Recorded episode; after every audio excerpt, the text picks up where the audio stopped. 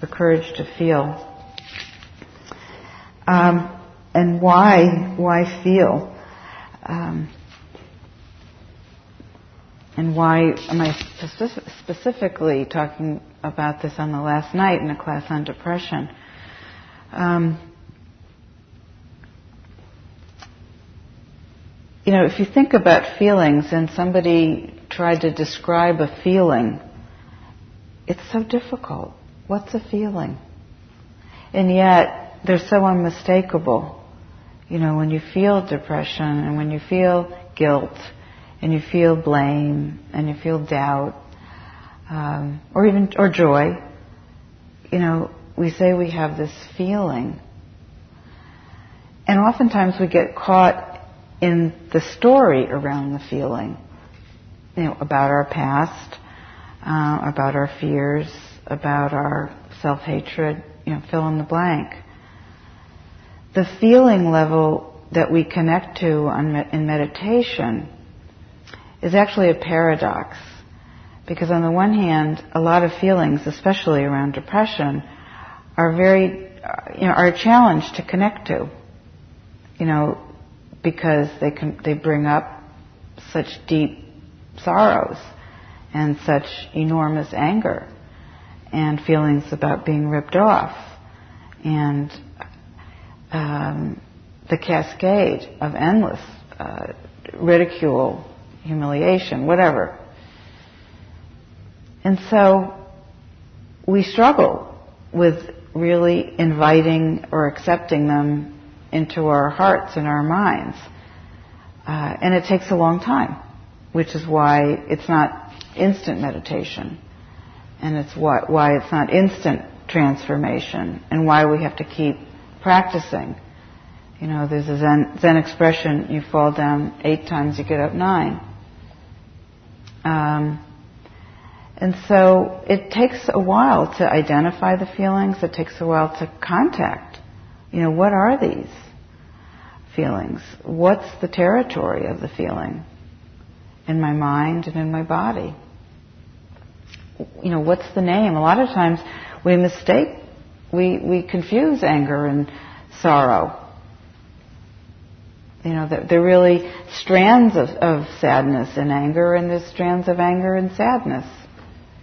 And so there's, it's, it's a complex experience, but we don't do it through our mind. We do it through our, really our hearts and our bodies. It's not something that you can intellectually figure out, although people try to do it all the time. And, um, you know, as a psychologist, I have to, you know, ask people sometimes just slow down. We can just stay in our heads and be whirling around the stories of divorce and death and disappointment and and and de- you know uh, and total you know devastation. Uh, but then taking that time to release ourselves through the experience of feeling. It's the, it's it's the level to release. And why do I just getting back to what I said? Why is it a paradox? The paradox is is that when you can connect to it and really enter into it, whatever it is, um, several th- several things are going on in that in, at that time. First of all, you're experiencing life in its fullest. It, that's what it means to be alive, to have that connection, as opposed to living outside the bell. You know, you're really connecting, and you can hear the bell. If you don't, the bell could be here for the next 200 years, right? But it, what, it's just this conceptual thing called the bell, and it's not until, you know, we make the connection, right? Is, is it really the bell that we know it as? So, and the same thing with feeling. We could be living here and buzzing around like a little mosquito and but when if we don't if we don't really touch it and enter it, you know, we we're living in our head. We're not living we're not living in the sense of really connecting and establishing contact with what's real, what's true. So when we do that, when we make that, establish that connection, and we touch the feeling, there's a liberating quality of emotional nourishment that comes from it. Because we're touching, you know, a, a true experience in this moment. And even though it could be excruciating, and it often is, as we all know, it often is, um, it's alive. It's true. It's real. It's available to us. And, you know, without the practice of meditation, it's so easy to live out, live our life outside our life.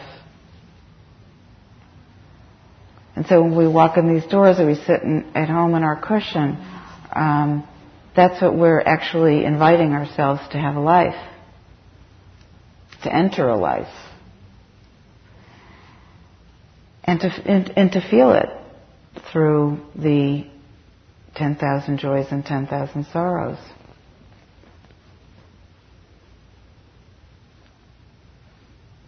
Even something like joy is so hard to feel. We think, oh, we don't deserve it. Oh, it's gonna, it's not gonna last. You know, we get anxious about pleasure. You know, Freud talked about this, pleasure anxiety. You know, we don't deserve it. and, you know, th- those things are good to recognize that you have those thoughts in your mind, and that awareness is very powerful.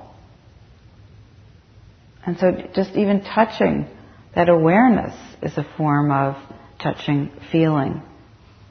You know, touching guilt, touching anxiety. Very powerful experiences. The emotional nourishment also establishes a sense of courage. So the title of this talk is The Courage to Feel. Because once we do that, once we really touch experience with awareness, there's a confidence that develops from that. You know, I did it once and I can do it again. You know, I, I experienced the liberation and the release of meeting my worst fears and, and miseries. And I survived, so I can survive again. And it, it's quite astonishing, really, you know, that we can also live our life thinking we can't survive it. you know, I'm sure everybody, well, I'm not sure, but I could guess everybody has that feeling, you know, I can't bear this, I can't live through it. But we do. And there's ways to bear through these things, which is like kind of like fisting our way through it, like kind of boxing, you know, or it's living our way through it, which is to the extent that we're able, we make the commitment to enter into the experience as fully as we can. Um, two years ago, I, I, had the experience of um, helping people post tsunami and uh, being in the morgue and bringing in families or friends or brides or grooms, mothers and fathers, you know, looking for their loved ones. Um, and it is difficult to imagine. Sometimes I just can't even imagine. And I and I was there doing that. And um, you know the enormity of that collective feeling of just total horror and grief. And yet sometimes when I was in the morgue with these people, you know, is that my daughter? Is that my son? Is that my mother? Is that my father? Is that my bride? Um, is that my baby? Um, because the experience, I think, was it's it's like the circuitry had completely blown in some people. It's like the grief and the horror circuitry just like like you know, it's like the, the, what do you call it, the voltage just blew. And it was not for everybody, um, but it was just amazing, you know, like you couldn't imagine a worse nightmare, and yet there people were in the middle of it, you know, doing what needed to be done. And so many people, countless people said to me, you know, I just never could have imagined I could do this you know, look at my dead daughter in a bikini. You know, who could, you know, I never thought I could do that, and yet they did. And we do survive what we think we can't. And this isn't to say, you know, you have to run to these experiences, you know, as the saying goes, that, you know, let the, the clouds come anyway. We don't have to look for them. Um, but the fact is, if you look back at your life at the things that you didn't think you could survive, and, you know, for whatever resources, no matter how limited they may have been, you do.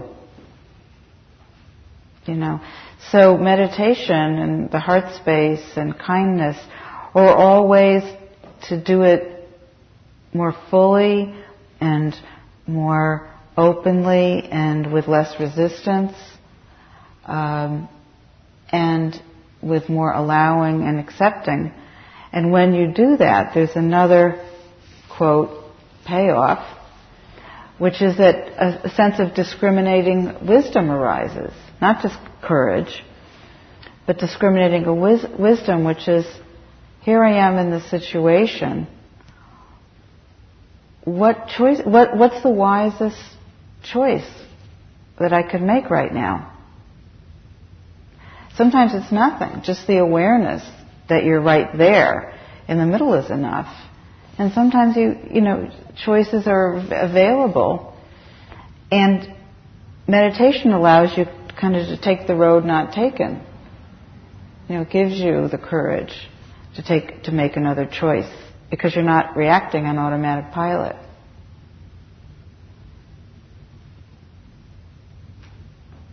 Kindness particularly allows that because when your heart is soft, you know, you, you do have more sense that experiences are available to you that normally wouldn't be. You know, you don't have to run away because your heart is soft and you can make yourself available. And I'm sure everybody's had that experience, you know, in, in dealing with somebody else's grief or sorrow or pain or shock. And just to use my own, you know, in the tsunami, when, you know, in the middle of people's horrors and nervous breakdowns, you know, I had meditation training. That was my refuge. The refuge wasn't in me, God forbid, heaven forbid, you know, it wasn't in my personality and it wasn't even in my training as a psychologist, frankly. You know? Because it wasn't from that intellectual space of, you know, book knowledge or th- theories. You know, I, I, happen to be a psychologist, but I, I could really honestly say that, you know, the, the, the degree I was bringing to that experience was exactly what we're learning in this hall um, and exactly what I learned in, in my years in Thailand, sitting with great masters. You know, just looking at Buddhas. You know, they, they, they sit there with great dignity and they, they take in and they receive, um, you know, what life is offering and they give back that sense of calmness and openness and courage and strength and kindness and compassion that's so wildly boundless and beautiful when you get in touch with it. Um, and then when you do, you wonder, how could I live, live a life of such resistance? But it, it changes. That's what the Buddha talked about. You know, everything changes. And that's why we can't rely on anything. It's just this moment. You know, we hang in midair all the time, but we like to find our, our bases, yeah? you know, and I, you know, you catch yourself thinking, well, what am I going to do when I lose my job or my husband or, you know, my wife or, you know, all these ifs. And we, we live in that anxiety. And the anxiety is just now. You know, we're living in that right now. So the courage to allow ourselves to step aside Really, that's what it comes down to. And just let wisdom and compassion be there. And a lot of times, you know, it happens in our in our most difficult moments. You know, this is not a um, a commercial for depression, I'm not, you know, suggesting it, but even from my own experience and, and helping people in my practice with it, um, wisdom arises because it's so hard. And the Buddha said that suffering is one of the Dharma doors. It's probably the Dharma door. There's many, there's thousands. But if you think about why you walk in this, this, this um, center, you know, it's usually suffering that brings people in the door and know, literally to our knees. So, in that sense, what you were talking about, you know, your mom dying Friday, your dad dying a few months ago, and having this as a refuge um, is a benefit. It's a benefit. And, you know, I think depression does bring compassion because, I, you know, I've talked to enough people who have physical illnesses and emotional illnesses like depression. And I've heard people say many times, you know, having a, an emotional illness is much more difficult because first of all it's invisible, you know, and second of all it's it's it's harder to deal with because you have to deal with your mind to deal with it. with your body, you know, you think well, a lot, many times, not all, you know, there's pills or there's therapies that you can you can take, and uh, your medical treatment is supervised. It's really different, you know, it's really different with you know emotions. So the Buddha was a doctor. You know, he healed emotional wounds. And he did it through the Four Noble Truths. He talked about, you know, the truth of suffering, you know, the cause of suffering, you know, that suffering could end and that there's a particular path that we follow to end it. So there's a, you know, um, a, uh, the symptom, the depression, the, the cause of it, you know, our afflictive resistance, you know, to, uh, owning and receiving our experience um, because of the pain and difficulty associated with it. And then there's the, the, the prognosis, which is excellent. You know, that, that all that craving and attachment, pushing and pulling around the difficulties can end. And then there's a prescription that we follow. And, um, and last week I talked a little bit about sila, virtue. And um, why is virtue in a talk on the courage to feel? And it's in the, in the talk because virtue means that there's a certain level of restraint. You know, we that we make a commitment not to act out harming, not to act out taking what's not given, you know, not to act out sexual misconduct, not to act out you know, false and harmful speech, not act out through um, drinking and drugs that intoxicate the mind and lead to heedlessness, carelessness. So that restraint makes it difficult because why do, why do we why do we go into that fire? Because we're hurting usually. You know, because we're hurting, so we want to obliterate or avoid. Or avoid. We, you know, I don't want to hurt, so I'll hurt this animal. You know, you know, I I I don't want to you know, feel deprived, so I'll take some, take something that's not given. You know, I don't want to feel lonely, so I'll have sex inappropriately. So when you restrain yourself from those, it takes courage to feel what you're you're trying to avoid through stimulation. That happens within the precepts. So it takes courage to follow the precepts. And actually, I, I think I said this last week, but I, I there's nothing more important to me, you know. Um, and I've always loved being around virtuous people because they make you feel safe.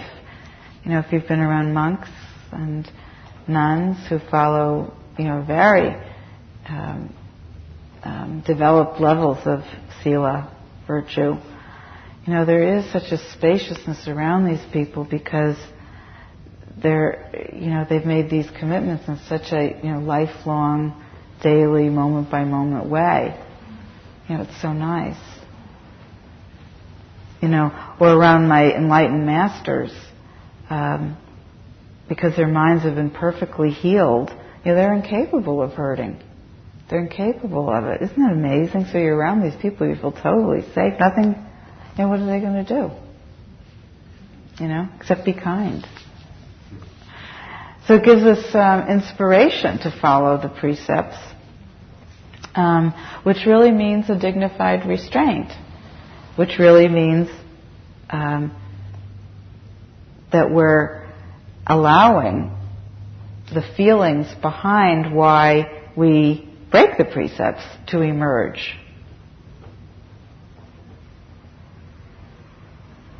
And that's not easy. I'll tell you another funny story. When I was in the, it's funny. I was in the tsunami, which is not a funny story, but um, I was sitting with somebody. It was a horrible story. It was a father who lost his son, who was a groom. He had just gotten married, and he was on his honeymoon. And he died. His wife survived, and um, we were waiting for an embassy official to come and make arrangements and we had just gotten the death certificate and it was a horrible moment. It was about a million degrees and it was bleeding sun.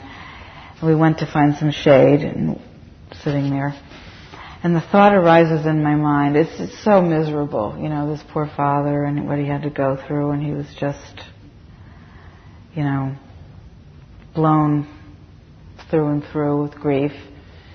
And the thought comes through my mind, I wish I had a cigarette and a drink. Well, I don't smoke and I don't drink, you know. but you know, I, so I saw that. Well, that's interesting. Well, why why did that why did that thought come up? Why did it come up? Because the feelings were so horrible. You know, I wanted to do you know get get another sensation. Anyway, so I, I observed this and thinking, wow, you know, that's amazing. You know, I want to smoke and drink and I'm going to smoke and drink. But it was, again, this, this kind of grasping on anything but this, these feelings of just such dread and sorrow and devastation. And it, he, he looks up and he says,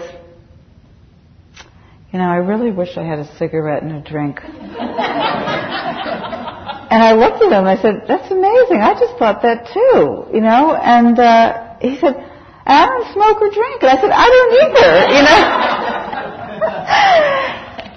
so, you know, why do I bring this up? It's kind of like the mind's natural desire to just not be with it. You know, it's so difficult. So, you know, in our society, it's so easy. So we eat and drink and smoke and, you know, have sex. We do all, you know, get titillated. You know, all these things are available to us to avoid those feelings. Now, granted, if he had a cigarette or a drink, I would certainly wouldn't have judged him, or frankly myself, which I didn't do. But you know, you, you don't blame people for this. You have compa- you know, there's compassion, deep compassion that you know, you do these um, life-harming things, you know, really dangerous things to avoid a feeling. You know, people risk their lives or, or lose their lives trying to avoid a feeling. But the opposite of that is the courage to feel the feelings. And the courage is only moment by moment. You know, sometimes it's just too much and you want, you just go to sleep. Or sometimes it's too much, you just put on the music. Or sometimes it's too much, you just, you know, it's like anything else. If there's nothing else, then you, then, then that's it. You're surrendering to that feeling of, I wish there was something. But there isn't for now. I mean, we talked about emotionally nourishing and emotionally depleting activities during this class, and I urge you to reflect on that. You know, if to the extent that it's possible for me to nourish myself, you know, what could I do? I'm not going to call somebody who's going to, you know, be a downer, right? You know, I, I, I will make the choice to, to do something emotionally nourishing. I'll give you another example. I have a friend who um, just became pregnant, which is very, very exciting.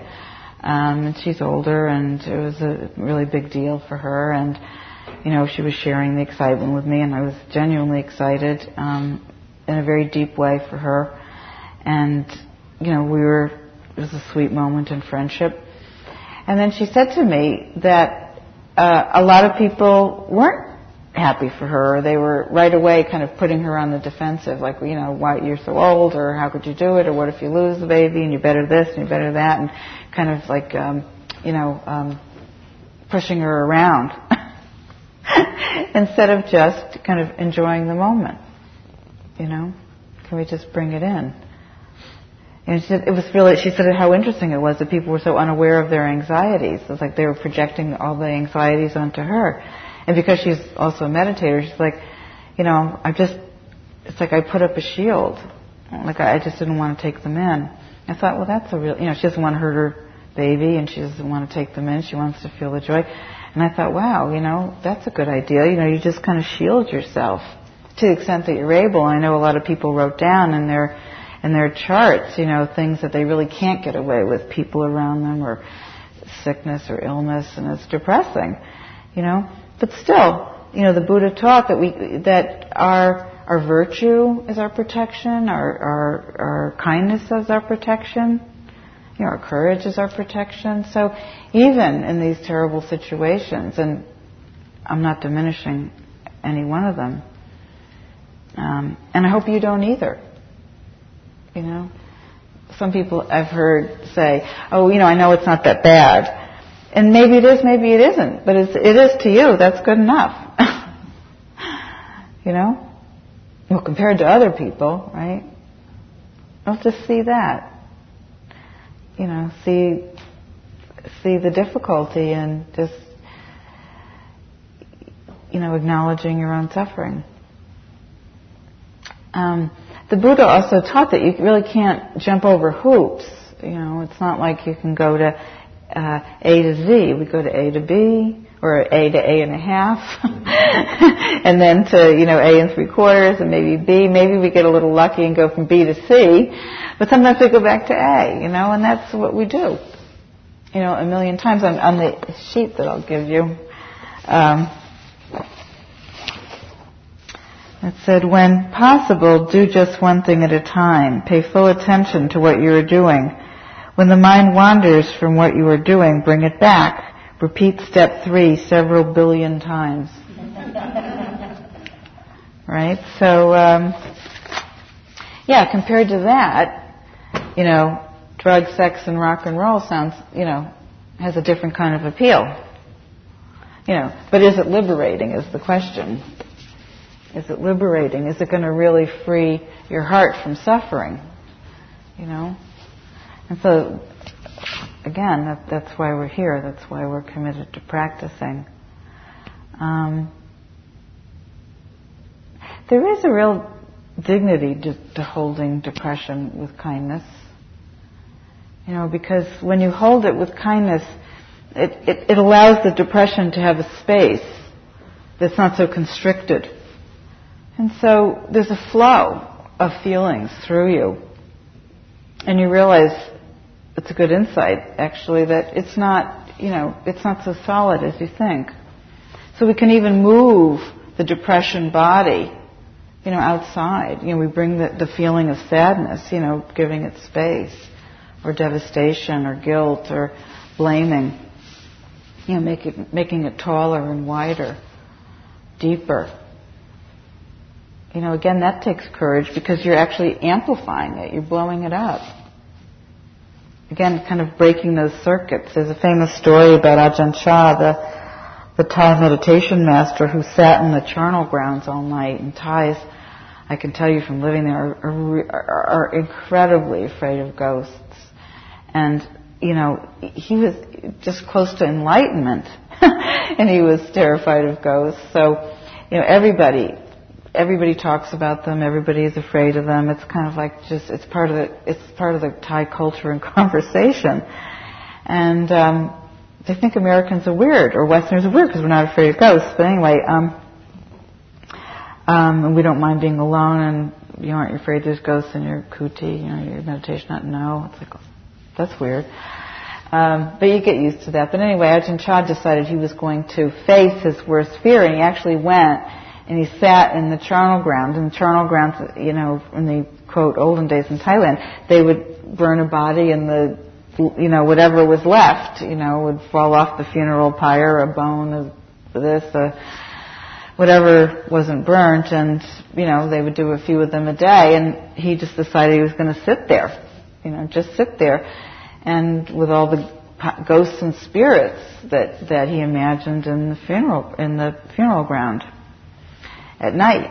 So he sat there and he developed his concentration, his steadfast, steadfastness, and then he um, he heard these footsteps coming toward him, and he was sweating profusely, but he still maintained his concentration, and he was shaking, and the, he felt these footsteps moving around him, and it, he, you know, and again, we're talking about this, you know, inbred, you know, absolute terror.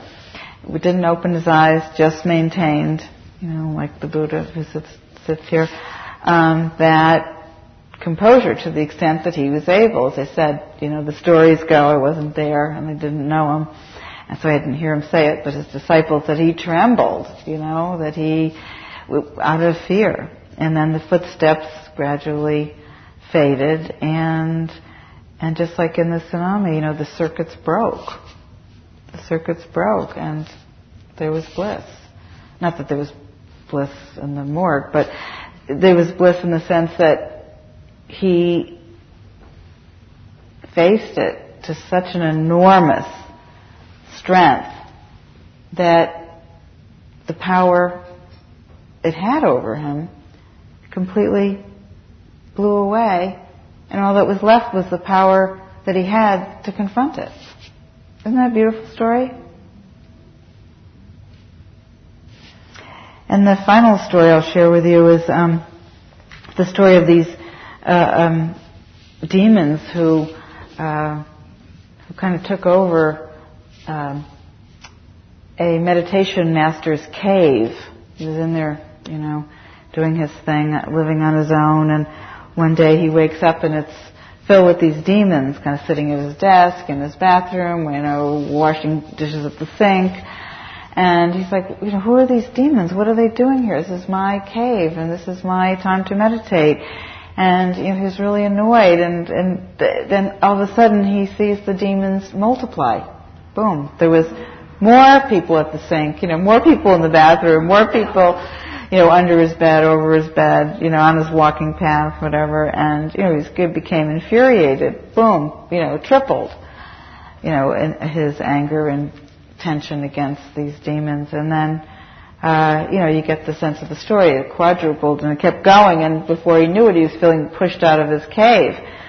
And then he said, you know, you know, the circuits were building up, and he goes, okay, okay, okay, you know, we can, let's just try to live in harmony. I can't stand this. We have to get some law and order around here. You know, we have to, we have to just get a hierarchy or a system going, and and the more he tried to manage the demons in a way that was more kind and and accepting, the demons started uh, unmultiplying until there was only one. And this particular demon was particularly nasty, right? Really nasty. And heckled him and tickled him and took his favorite food and you know, switch the lights on and off, you know, a real pain in the neck. And, you know, the master said to himself, well, I'm not going to get angry because, you know, then this particular demon will start multiplying, right? So, um, he said, okay, okay, okay, what could I do? And he said, all right. He said, I'm going to put my head in the demon's mouth. I'm just going to enter it fully. I'm just going to go right through this demon. And what happened? Bingo, it, the demon vanished. Right? So the courage to feel, you know, the courage to enter.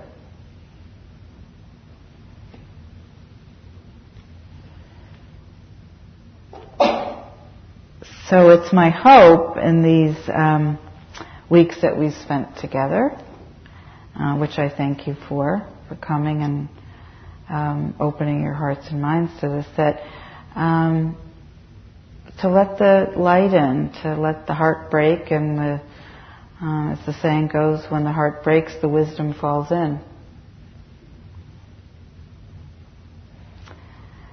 So with that, um, what I'd like to do now is just dedicate any merit that we've accumulated together as a class um, to not just our efforts here, which um, are very important to dedicate the merits to everybody here who've taken the time to come, like the postman, rain or shine, sleet or hail, but to all beings everywhere, all suffering beings, all depressed beings, all beings, suffering beings. You know, may they receive the merit of the efforts that you made here so courageously, so purposefully, so consciously.